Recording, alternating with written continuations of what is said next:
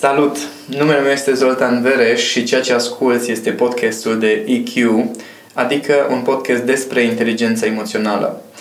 Oamenii spun că le place să stea de vorbă cu mine pentru că nu contează dacă suntem pe drum sau la birou, oricând stăm la povești, înțeleg niște lucruri care în rest le scapă sau reușesc să plece cu idei care îi ajută să schimbe viața, să-și rezolve probleme sau să-și crească performanța în diverse aspecte. Una din colegii mele i-a venit ideea să înregistreze aceste discuții ca să le poată reasculta și am zis, atunci dacă tot înregistrezi, de ce să nu le dăm și altora? Dacă pe tine te ajută să reasculți aceste înregistrări, hai să avem niște discuții pe care să le poți da și la oameni să poată să ajungă și la alții. Așa că ceea ce asculți și această serie de podcasturi pe care urmează să le urmărești sunt exact despre asta. Discuții despre inteligența emoțională aplicată în viață, la nivel sufletesc, în relație de cuplu, în profesie, pe diverse subiecte, discuții foarte naturale, simple între mine și colega mea Madalina, de care sper din tot sufletul meu să te bucur la fel de mult cum fac și alți oameni. Noi suntem pregătiți. Începem? Bună, Zoltan! Bună, Madalina! O să încep prin a-mi cere scuze pentru vocea mea ușor uh, răgușită. E în regulă, eu o să înțeleg întrebările. Um, e o perioadă mai uh, provocatoare, să zic așa, și cam rămân fără voce, dar astăzi avem uh, un subiect um, la fel de provocator pe cum perioada mea. Poate de aia îți pierzi și vocea. Poate că. Subiect. e vorba despre conflicte. Oh. Relațiile de cuplu și conflictele. Nu există. Nu există? Există așa ceva? Ok, la revedere, am încheiat. Um, mă gândeam la o idee pe care ți-am și spus-o. De ce dacă îl iubesc pe omul ăsta ca pe ochii din cap, mă cert cu el ca la ușa cortului? Pentru că ți este teamă că o să-l pierzi. Bine, nu e despre mine, că deocamdată n-am cu cine să mă cer, dar mă refeream așa contextual. Ah, ah, am înțeles. că deja începe să-mi faci analiză mie.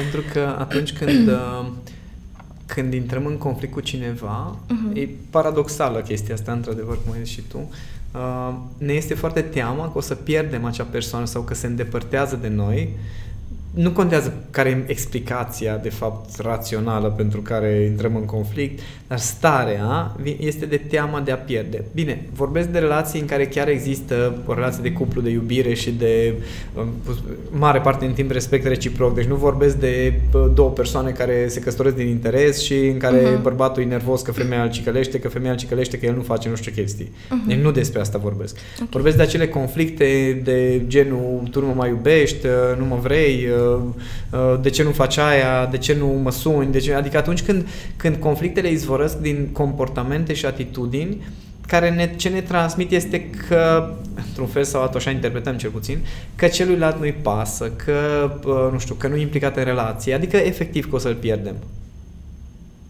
Wow. Mm. Încep să fac legături în cap. Multe. No. De exemplu, era o perioadă în care uh, eram uh, uh, într-o trupă de actori amatori și făceam spectacole de 8 martie uh-huh. pentru femei. Uh-huh. Ani la rând am făcut chestia asta cu prietenii mei și unul din spectacole a fost uh, spectaculos de-a dreptul și de mult le-a trecut uh, femeilor și a venit Cami la mine și eram mai la începutul relației noastre și mi-a zis uh, mi zicea, uh, pentru ceva m-a certat, ceva, ceva a criticat legat de spectacolul acela, legat de ceva ce am făcut eu și eram foarte supărat, pentru că, ok, de ce faci chestia asta? Că vin 100 de oameni să zică că a fost ceva extraordinar și că așa ceva n-au mai văzut și tu vii să-mi bași de vină o chestie măruntă pe care am făcut-o?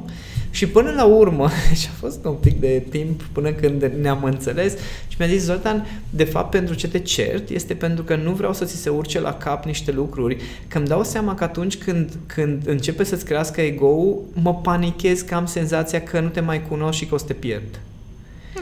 Și asta se întâmplă în foarte multe situații în care uh, face ceva celălalt. Noi avem reacția asta, băi, o să nu neapărat că o să pățești ceva fizic, dar o să se întâmple ceva nasol și o să te pierd. Și atunci, în loc să recunoaștem sentimentul și în loc să uh, cumva să creăm o stare de înțelegere, îl atacăm pe celălalt ca să nu mai facă chestia respectivă. Pentru că mie mi-e frică că dacă el o va face, o Sau dacă pierd. merge pe direcția respectivă, o să pierd, da. Uh-huh. Ce interesant. Așa E interesant și în același timp e o dovadă de vulnerabilitate foarte mare să mergi în fața unui om să-i spui, uite, te rog, nu mai fă chestia asta pentru că mi-e frică de faptul că o să te pierzi sau că poți să te pierzi sau Mai că e ales că posibil bărbații să... nu înțeleg treaba asta. Aici intervine Dar ce le desenezi pe discutasem- foaie. Da, da, da.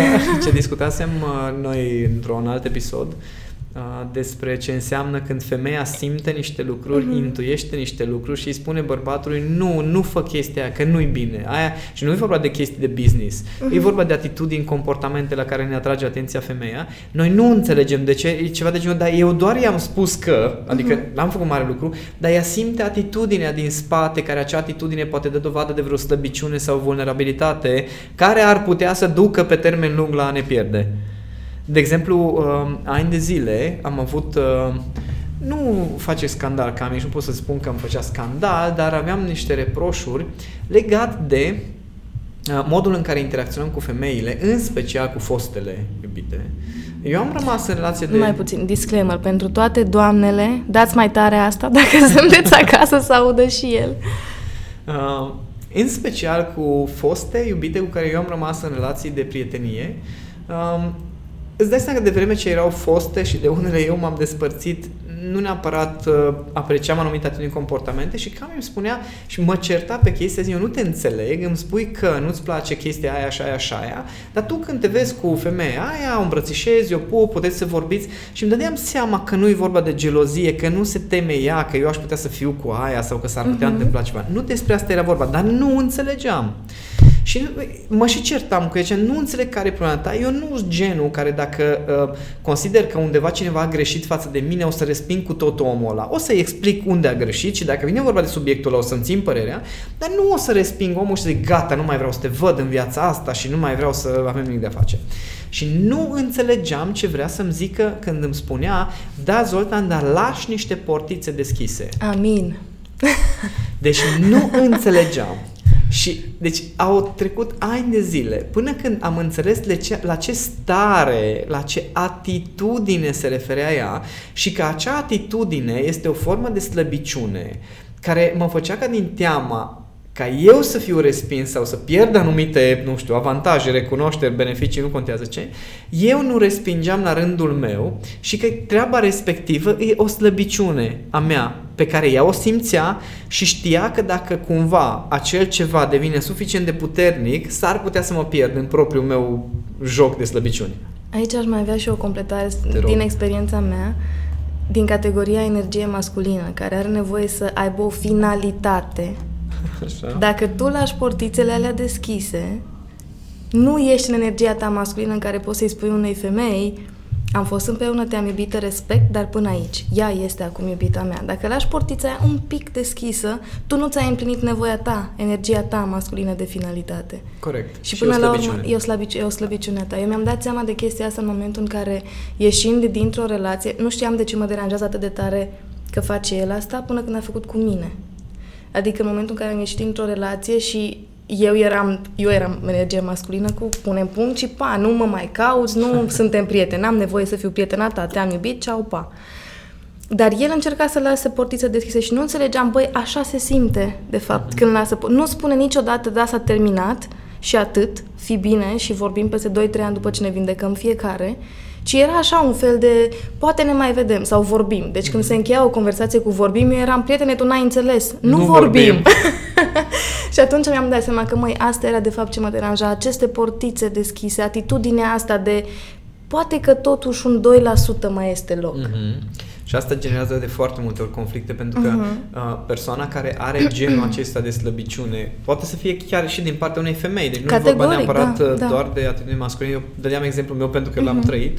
Uh, acest gen de slăbiciuni, de fapt, uh, sunt niște puncte foarte vulnerabile care periclitează relația în sine. Mhm. Adică dacă, dacă eu nu le observ și tot perpetuez chestia respectivă, pe lângă că generează durere în cealaltă persoană, pe lângă asta e un punct slab al meu care poate fi exploatat de oricine. Și atunci, uh, de obicei, când sunt asemenea scandaluri sau certuri, există o, uh, o teamă din asta de a pierde, există cu siguranță ceva slăbiciune. Din nou, nu vorbesc de acele persoane care pur și simplu trebuie să aibă scandal. Deci, Alea sunt altfel da? de șabloane. Uh-huh. Dar vorbesc acum de relații în care ni se reproșează, ni se atrag atenția, nu înțelegem, intrăm în ceartă, în defensivă, uh, reproșăm la rândul nostru, că de fapt există acolo comportamente, atitudini de care poate nu suntem conștienți și că asta generează teama de a pierde în cealaltă persoană. Apropo de șabloane emoționale, se poate să preiei din familie uh, șabloane emoționale care să, în care să ai nevoie să te cerți? Dacă se poate. Așa este, adică uh-huh. toate șabloanele astea, cum zic, obișnuințele astea care ni se creează în copilărie, o să le ducem mai departe, inevitabil. Adică persoanele care au avut uh, parte de suficiente certuri și, atenție, deci sunt familii în care nu există certuri. Nici Pentru mă... că în da. copilărie da. au fost foarte multe certuri și chiar am avut o discuție cu o doamnă care mi-a spus, zice, eu mă străduiesc non-stop să fie numai pace și liniște. Mă, și ajung cum ajung, dar el se supără și se enervează. Și ea nu-și dă seama că ea din teama ei de a nu ajunge la conflict, merge și desenează o imagine cu un monstru da? Și zice uh, celuilalt, îi arată, fii atent, eu cam de asta mă tem. Uh-huh. Știi? A, de asta mă tem că o să iasă din tine. Uh-huh. Și ăla zice, bă, stai puțin, adică eu sunt monstru, dar deja, deja începe deja să se conformeze. Și acest, toate aceste șabloane pe care noi uh, le creăm în copilărie, după aceea ne vor influența viața. E nevoie de muncă, de asta, cum spunești tu, în relații de cuplu, e nevoie de inteligență emoțională peste tot, uh-huh. dar acolo se vede foarte puternic uh, efectul abilităților de inteligență emoțională, pentru că acolo sunt trăirile foarte, foarte intense și foarte adânci. Acolo sunt foarte multe șabloane vizibile din familie și dureroase. Mi-am dat seama de asemenea șabloane. Um, e foarte ușor, în momentul în care joci rol de observator, să observi lucrurile astea pentru oamenii care sunt în conflict, e destul de greu să-și dea seama, dar am dat seama și de foarte multe ori în relațiile cu prietenilor mei, am văzut momente în care se certau atât de aprins încât după ce se termina momentul și întrebam care a fost motivul pentru care v-a certat, nici măcar nu știau. nu știau. Nici măcar nu știau, dar era clar că exista o nevoie de tensiune, de conflict, de ceartă între ei și s-au, s-au alimentat unul, unul ah, pe altul și au făcut, uh, ai bifat, am bifat, ok, bine. Și apoi în două, trei ore puteau să-și revină. Dar nevoia aia nevoia aia de... Um, la un moment dat o prietenă îmi spunea că, băi, eu simt că așa trăim, mi se pare că e foarte pasional să ne certăm așa. și mintea mea era așa un fel de... Eu care fug de conflicte, ca să menționez asta. Pentru mine era, cum poți să spui că e pasional când tu te cerți? Era, what? No! Depinde și de temperament. Adică sunt persoane, cum sunt eu, de exemplu, care eu dacă mă cert cu cineva, eu n-am o problemă, nu rămân cu ranchiună, cu supărare și mă enervezi în 3 secunde îți demontez jumate din Cluj, nu e nicio problemă, ți-o reconstruiesc în alte 3 secunde, după care putem să discutăm normal. Adică sunt foarte focos aprins, tot din șabloane din copilărie, care e o asemănare cu tata, care era foarte focos în felul acesta. Dar Cami, de exemplu, este foarte evitantă. Deci, începutul relației noastre, când eu, eu intram în zona asta, uh, ea îmi spunea că scrizat, cu mine nu se poate vorbi și că nu are sens să mai fim împreună.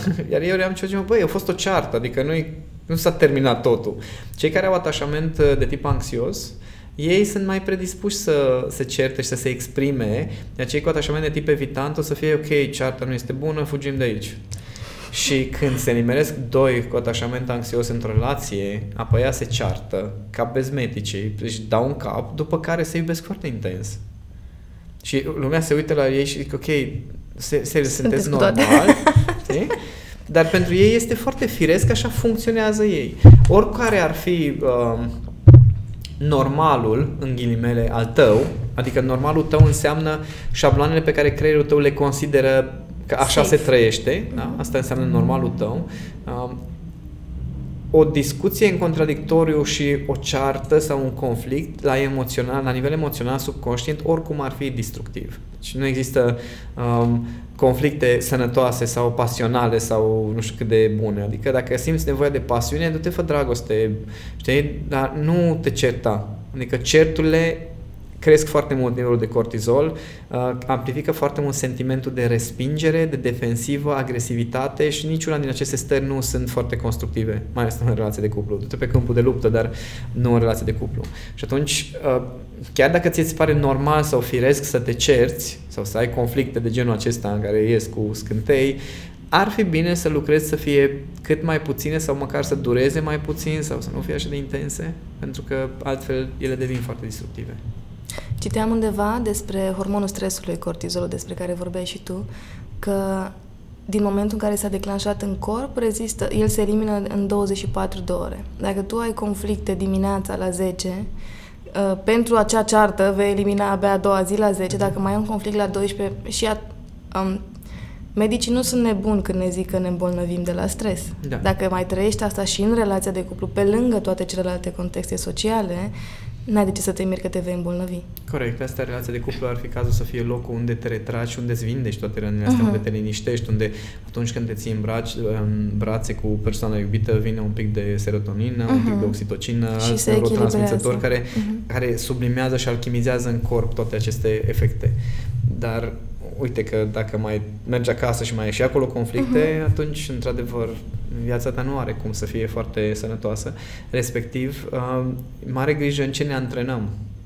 Adică ceea ce repeți devine un antrenament, Corect. antrenamentul devine un obicei și după aia la un moment dat o să faci performanță din treaba asta.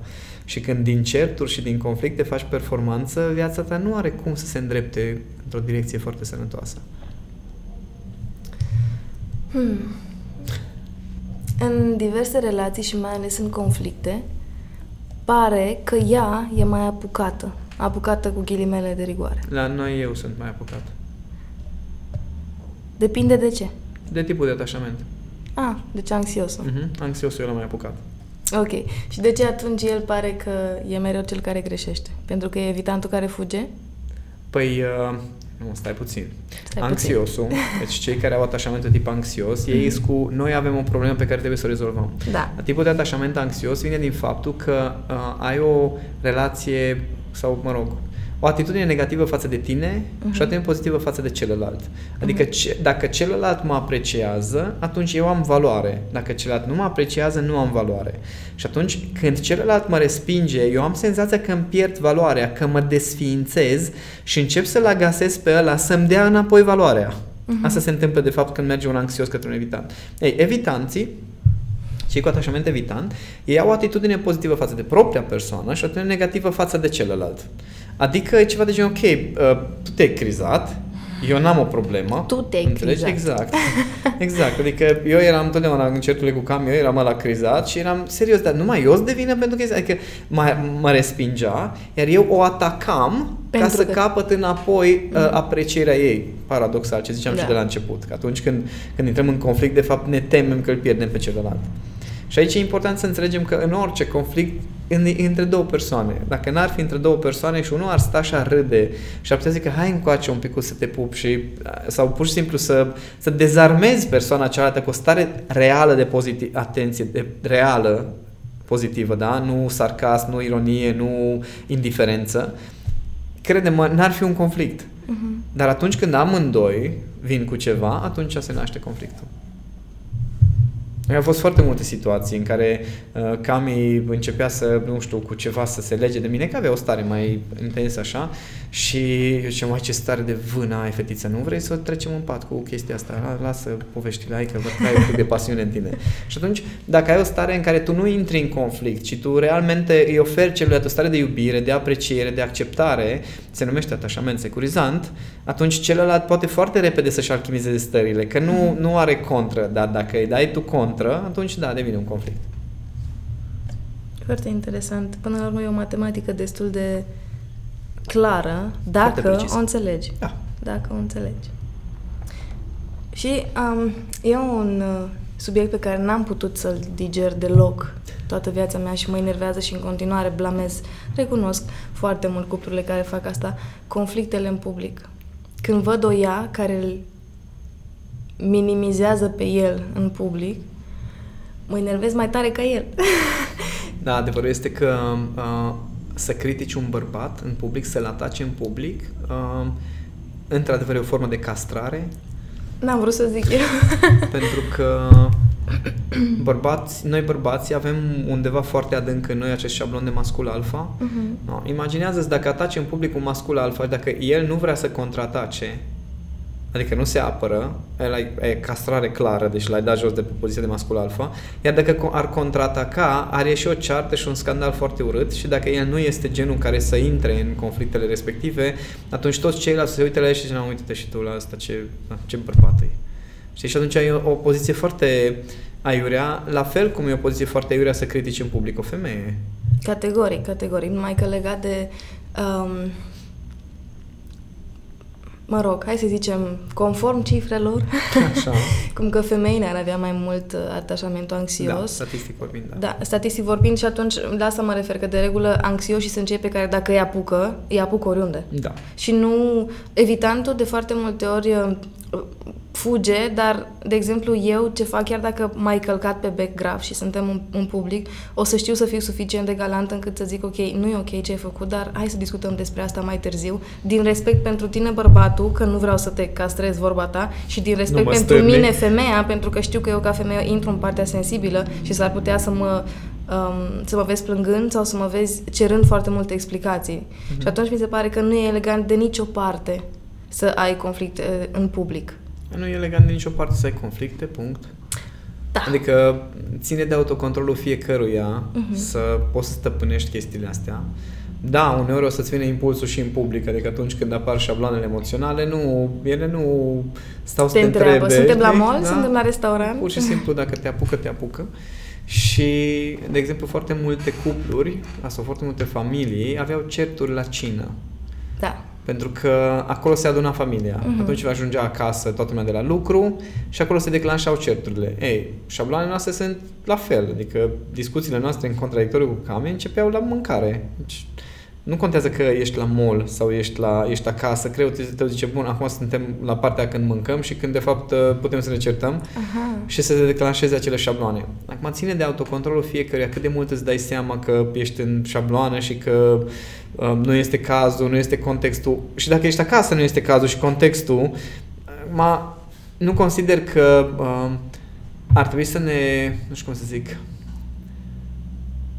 să ne schimbăm nu, așa cum să pun problema ca să nu sune uh, așa, să mă exprim bine.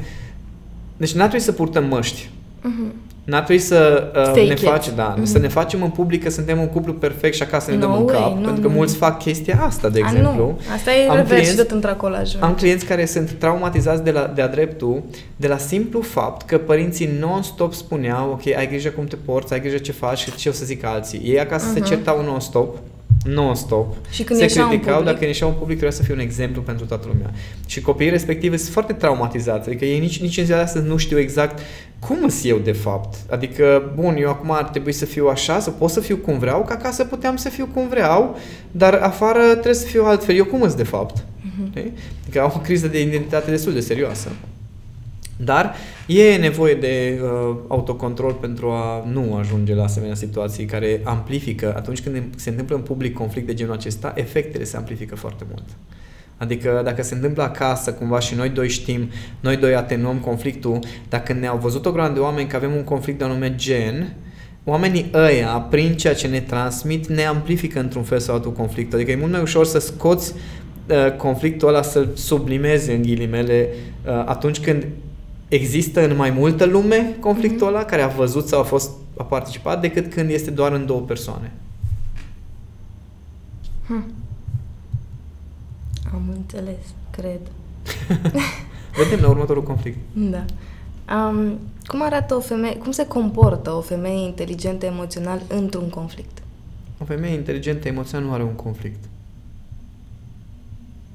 Adică mm. își dă seama de dinainte să apară un conflict efectiv pe față, că care o tensiune ceva. interioară sau că o deranjează ceva, își dă seama că e sensibilă, uh, poate să se retragă din situația respectivă, să zică, uite, numai puțin, iertați-mă, vă rog, whatever, și uh-huh. să se retragă, sau poate să se exprime, chiar dacă o deranjează niște lucruri, să meargă la bărbatul ei sau la cine o fi, uh, cu cine o fi conflictul, să meargă să, să se exprime, să spună, uite-te, sunt la limite, n-ar fi cazul să continui și dacă continui o să plec în situația uh-huh. asta. Și... Eu de multe ori mă judecam că fac asta. Adică de multe ori mi s-a spus, păi da, tu când, când să începem să vorbim, tu pleci. Dar nu plecam... Depinde cum vorbim. Um, Despre ce oricum, vorbim? Da, și nici nu consider că în, în, în momentul în care eu deja îmi dau shutdown și în momentul în care orice mi-ai spune tu, eu nu te mai pot auzi pentru că acum nu-mi place de tine, punct. Uh-huh. Degeaba îmi vorbești atunci și de foarte multe ori când mă retrăgeam și spuneam ok, hai să, nu, mai bine nu acum, lasă-mă două ore să mă liniștesc, că altfel nu poți vorbi cu mine, o să încep să plâng și nu o să pot vorbi, pentru că plâng. Și după aia poate Ah. și urli. De regulă, cam așa erau combinate. Uh, și de foarte multe ori era cu da, nici măcar să mă cer cu tine nu pot, pentru că tu fugi, tu pleci. Și atunci de foarte multe ori m-am blamat pentru chestia am, am avut și momente în care am zis, aci stai, chiar dacă îți vine să fugi, ca să treci prin chestia asta. Da, depinde foarte mult de unde sunt limitele și cât de bine ți le cunoști. Adică de la o anumită vârstă încolo Mhm. ar fi cazul să-ți cunoști limitele. Uh-huh. Adică să știi, cum ai zis și tu, că dacă eu ți-am dat shutdown și îmi vine să plâng și așa, știu că oricum degeaba am zici. Da. Știi? Lasă-mă un pic spic să-mi revin. Am avut aceeași situație recent cu uh, uh, cineva care a făcut anumite lucruri, a spus anumite lucruri despre mine, m-am enervat pe moment și a venit la mine, ok, vreau să discutăm, uite-te că vreau să-ți explic și am zis, nu mi explica acum că o să șterg pe jos cu tine? Uh-huh. Lasă-mă un picuț, o să dureze vreo oră, două, am un pic de treabă, revin, îți promit că discutăm, dar nu acum, pentru că dacă acum mă stârnești, mă cunosc, o să te desfințez. Așa sunt și eu. Și atunci, lasă-mă un pic să mă liniștesc, îmi cunosc limitele, nu a fost dintr-o atitudine agresivă, i-am zis, da, sunt supărat, mă simt trădat, mă simt mințit, lasă-mă un pic să-mi revin, vin și discutăm. După aia discuția, da, devine constructivă după ce ai prelucrat un pic starea. Dar depinde foarte mult, mulți fac într-adevăr din lașitate chestia asta. Adică persoanele care au atașamentul evitant, ei au tendința asta, ok, ești crizat, nu vreau să vorbim. Uh-huh. Nu-i cazul, adică n-ar fi cazul să facă cineva asta pentru că așa amplifici un conflict. Aș- Așa o să duci la următorul nivel de performanță conflictul când îl eviți. Dar dacă poți să spui, da, vreau să discutăm, vreau să rezolvăm chestia asta, dar în acest moment nu sunt în stare, lasă-mă un picuț, revin în chestia asta. După, atunci, da, într-adevăr, asta e dovadă de inteligență emoțională. Mi se pare că ar fi o lecție de mm, extrem de sănătos și frumos exprimată empatie în momentul în care uh, poți să-i spui celuilalt om, uite, înțeleg că ai nevoie să vorbim acum, înțeleg că tu simți că fierbi în tine, dar eu nu funcționez ca tine și nu pot acum. Dăm timp să mă liniștesc, dăm timp să mă calmez înainte. Că Dacă nu, dacă, dacă tu nu-mi respecti limitele, nu o să faci decât n-o să mă faci să mă simt, cum spui tu, violat psihic. Și mai sunt și cazurile mai grave, adică dacă stau să mă gândesc de unde am plecat eu, acum foarte mulți ani, uh, am avut o, uh, o femeie lângă mine care mă scotea din sărite, asta însemnând că efectiv, deci cum, cum în, în, la ce limite putea să mă ducă femeia? Nimeni în viața asta n-a reușit. Adică imaginează-ți că atâta putea să mă toace cu niște lucruri, încât la un moment dat uh, am zis, ok, eu trebuie să plec, nu mai suport, deci o să, o să fac ceva foarte aiurea, te rog, lasă-mă să plec. S-a pus la ușă, a scos cheia, s-a pus la ușă și a zis, nu, de aici nu pleci, mă ascult până la capăt, am rupt toate hainele de pe cuier. Și am zis, lasă-mă să plec, că nu mai pot să mă stăpânesc, o să fac ceva foarte aiurea, nu că stai aici și am spart ușa lângă capul ei. Uai. Și mulți nu înțeleg chestia asta, că, ok, îmi cunosc limitele, nu fac chestia asta, că nu este, mă cunosc, am mai Mhm. făcut chestii din astea, nu mă provoca. Nu că trebuie să discutăm. Eu nu sunt fizic așa, dar sunt foarte rea de gură. Adică eu am un talent în două minute să te fac să te simți cel mai infim om de pe pământ și mi-a luat ceva timp până să mă liniștesc și să nu mai fac asta, deși îmi vine și știu că pot și știu că Da, sunt cunosc, atâta de... cunosc uh, starea ta. Și acum din respect pentru celălalt și pentru mine, pentru că după aceea vinovăția pe care o simțeam era teribilă. Păi oricum nu este un comportament util, uh-huh. numai că uh, până să cum zic, și eu am, până, de, până să ajung de la faza în care, ok, uh, lasă-mă să plec și era, cum zic, puterea era tot la celălalt. Mhm. Știi? Puterea era la celălalt, ok, te rog, lasă-mă să plec, asta era Da. uh, textul, că nu mai pot. Am ajuns la faza în care nu acum, Mhm. până aici, adică dacă încalci linia asta o să fie foarte nasol, îți zic acum, am, am luat o decizie eu de a pleca din situație, îți respect nevoia de a vorbi, dar nu acum vorbim în termenii în care și eu sunt dispus. Asta e, asta e o diferență de uh, atitudine foarte mare, pentru că la mulți e chestia de, ok, nu vreau să vorbim, te rog, despre chestia asta, dar eu tot aici stau în fața ta, știi? Uh-huh. Și era câte, câte, câte, câte, câte, câte vorbi, ok, nu, te rog, nu mai spune, te rog, nu mai vorbi, că... Nu, frate, am tras linia, e vorba de o stare, e vorba de o atitudine în care, într-adevăr, uh, discuțiile se petrec în termeni în care tu poți să ții cont cu adevărat de limitele tale și poate și ale celuilalt, pentru că sunt, mo- sunt momente în care uh, m-a întrebat, uh, nu mai știu în ce context, cineva uh, mi-a zis, uh, uh, trebuie neapărat să vorbim uh, când ești disponibil și era un mesaj, cred că, și am zis, din tonul mesajului tău pot să-mi dau seama că în acest moment nu este cazul, mm. nu sunt disponibil. Uh, în momentul în care o să reformulez mesajul și în momentul în care uh, înțeleg că ești dispusă să, la discuții, atunci, da, discutăm. Și după aia au venit încă două, trei mesaje la fel de agresive și am zis, nu, nu este cazul, până când a venit la un moment dat un mesaj, ok, m-am liniștit, putem să discutăm? Uh-huh. Și atunci, da. Dar asta înseamnă pentru mine uh, managementul conflictelor și în relația de cuplu, E foarte important genul acesta de centrare. Dacă un bărbat nu poate să aibă genul ăsta de centrare, la ce te aștepți la o femeie? Uh-huh. Adică... Și la ce te aștepți la o femeie nu pentru că ar fi mai slabă, ci pentru că ea este mult mai conectată la lumea emoțională exact. și, și mai receptivă de un miliard de ori mai da, mult. Da, da, da. Adică eu am avut un șoc la un moment dat când mi-am dat seama Uh, cu câtă intensitate poate să trăiască o femeie aceeași emoție pe care o trăiește un bărbat. A fost, deci am stat și am zis niciodată nu o să mai judec o femeie vreodată pentru ceea ce simte, pentru că mi-am dat seama cât de ce înseamnă intensitatea respectivă cu care trăim, trăiește o femeie uh, emoțiile. Uh, dacă vreodată cineva a avut așa un atac de panică în care simți că o să mor și că îți pierzi tot controlul corpului, uh, imaginează-ți orice emoții la nivelul de intensitate, a, așa simt femeile. Uh-huh. Și atunci, dacă, și, dacă judeci chestia asta, înseamnă că nu înțelegi nimic din lumea feminină. Dar nu nici nu înseamnă să cedezi la asta, atenție să cedezi la șantaj emoțional sau gata, trebuie să discutăm pentru că acum mă doare. E ok, dar responsabilitatea ta este să înveți să-ți controlezi emoțiile, nu este responsabilitatea mea să-ți rezolv problemele. Uh-huh. Responsabilitatea mea este să am grijă de limitele mele și da, să vin până la jumătatea drumului. Asta înseamnă că fie că ești femeie, fie că ești bărbat, să-ți cunoști limitele și să fii foarte conștient de tine. Da. Și dacă se poate să înveți chestia asta, e o, o nuanță foarte fină pe care tu o, o spui de fiecare dată pe, la evenimentele legate de managementul conflictelor, în care spui că nu ai să înveți să gestionezi conflicte atunci când se întâmplă conflictele. Nu te mai amăgi și nu mai încerca să faci...